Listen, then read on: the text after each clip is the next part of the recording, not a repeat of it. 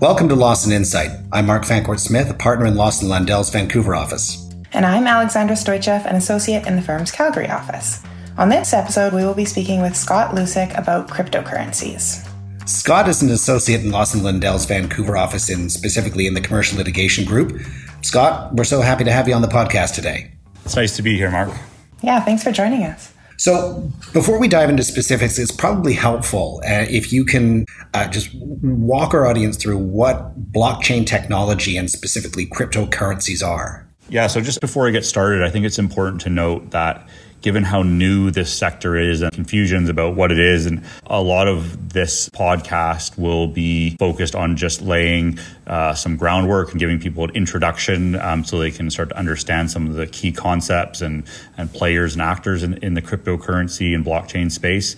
And where there are legal developments, I will also be highlighting those. So essentially, what the blockchain is is a distributed ledger technology that allows an immutable publicly verifiable way in most cases to record transactions, including the exchange of largely of digital assets. So, in practice, what that allows um, people to do is to have essentially a trust layer over the internet that we did not have before. So, before, if there was always the need to have a third party inter- intermediary, whether it be a bank or PayPal or Visa or some type of trusted third party to record transactions um, over the internet. But now with blockchain technology, that can that can be done essentially just by running the software.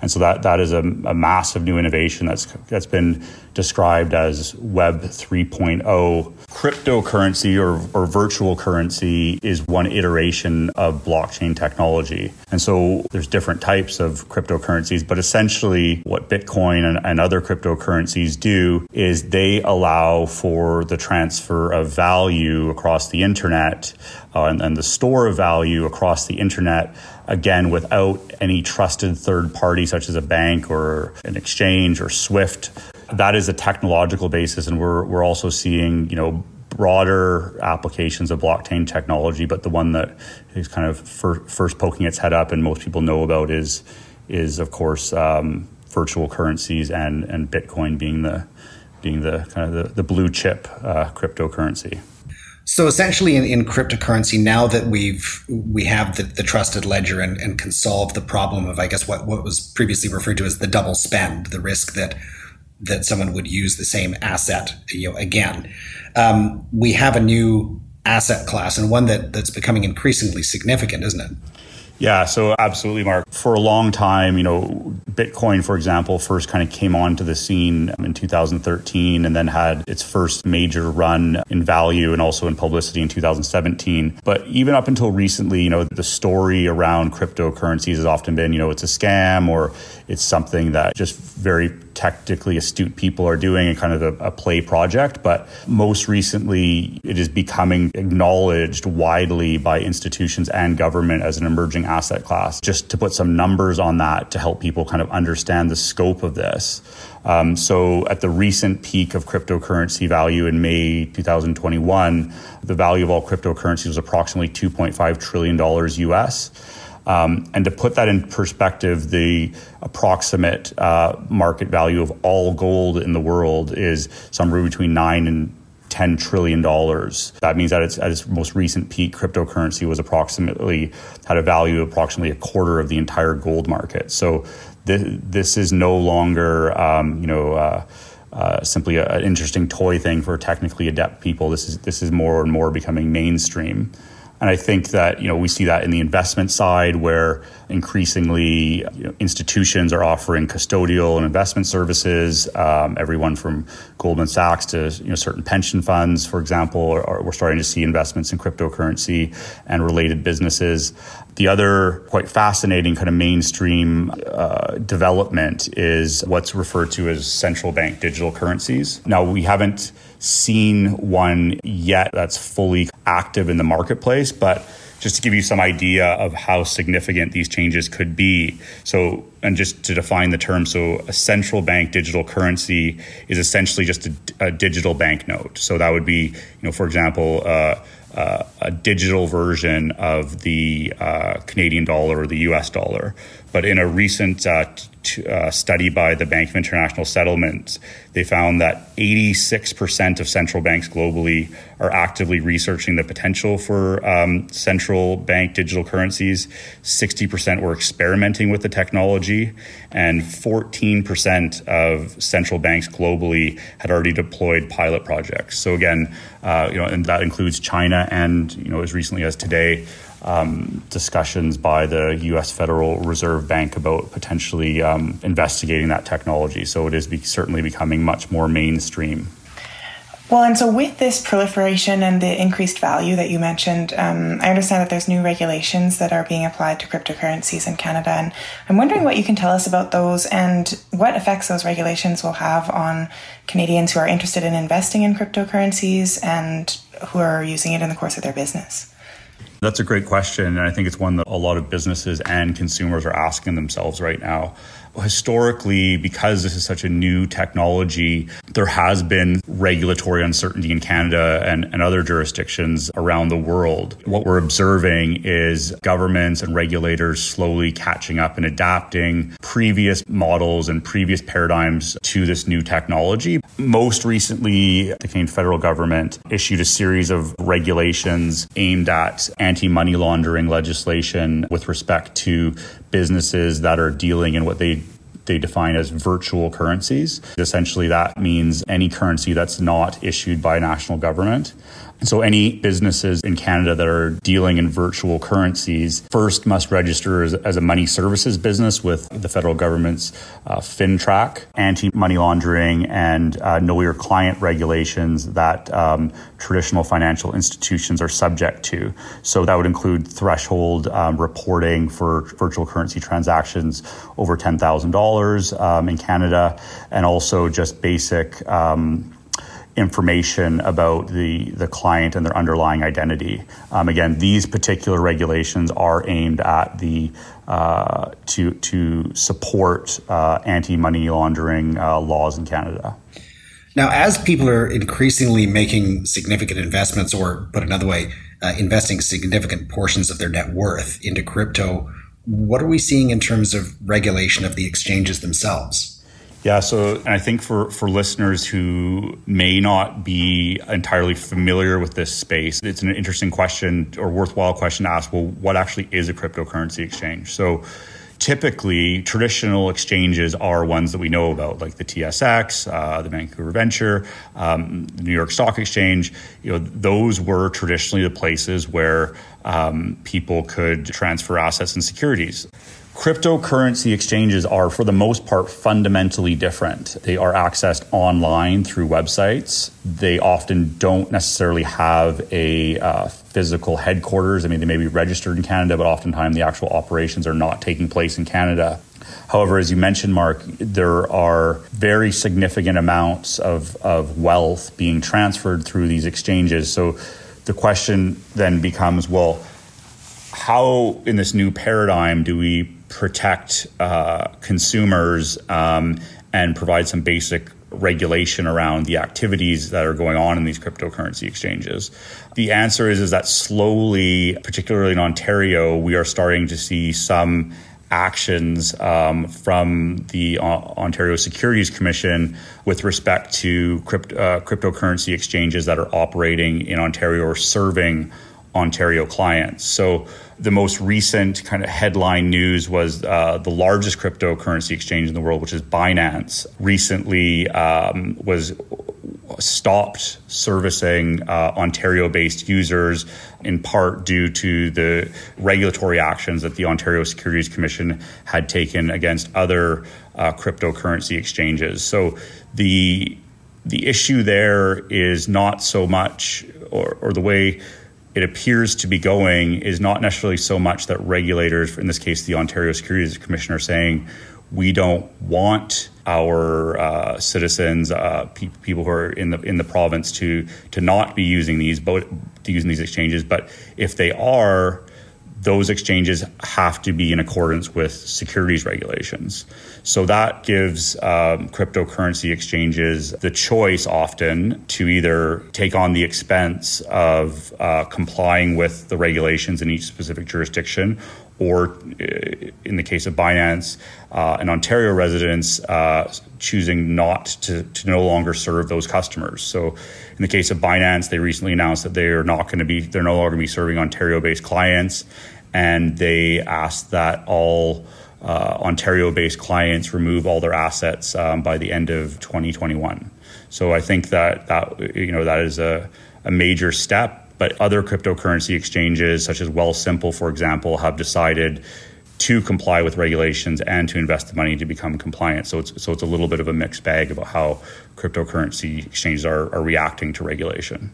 And so, on that note, so yeah, we've talked about how this is an increasingly regulated field and how those regulations are applying to virtual currencies um, and the exchanges. But I'm wondering whether there's sort of in any sort of increasing or changing regulations that consumers should be aware of.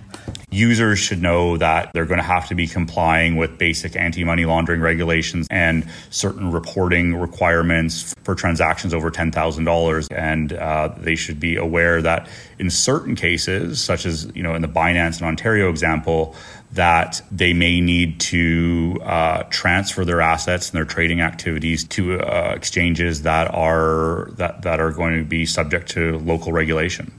Now, people have become increasingly familiar with, with the idea of virtual currencies, but I wanted to ask you, and this sort of goes back to the uh, our first question about blockchain technology itself. What other financial areas or activities are we seeing crypto or blockchain technology expand into?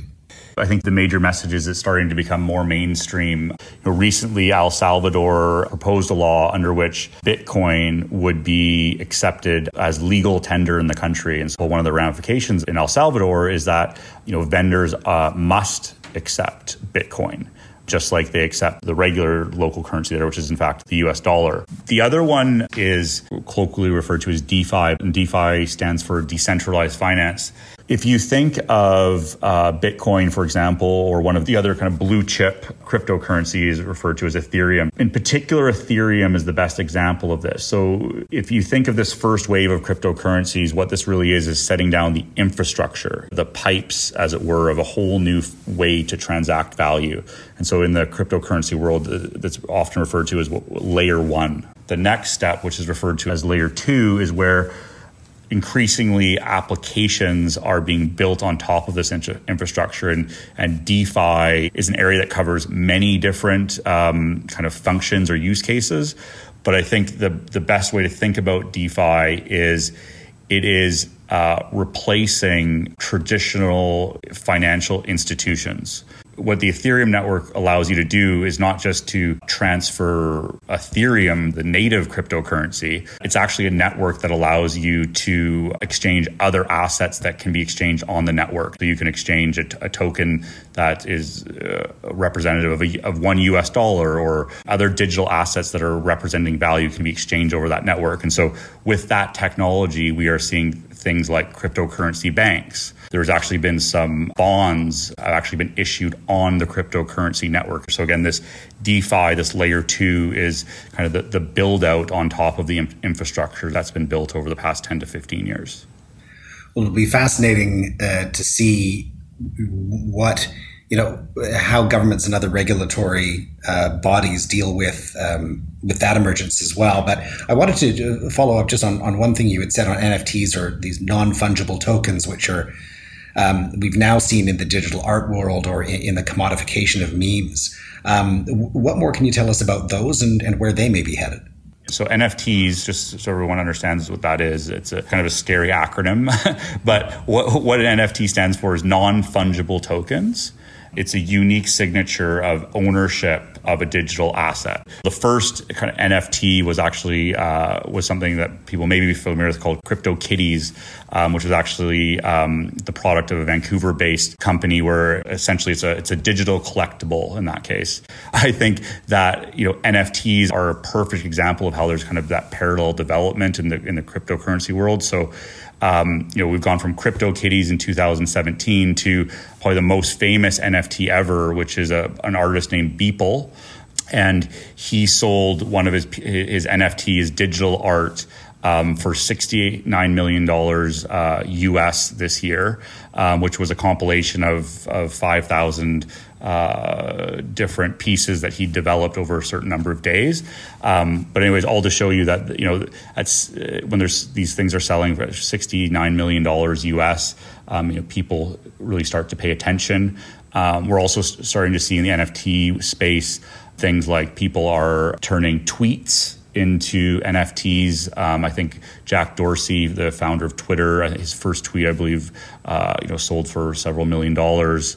We're also seeing that in the collectible, sports collectible and card space as well.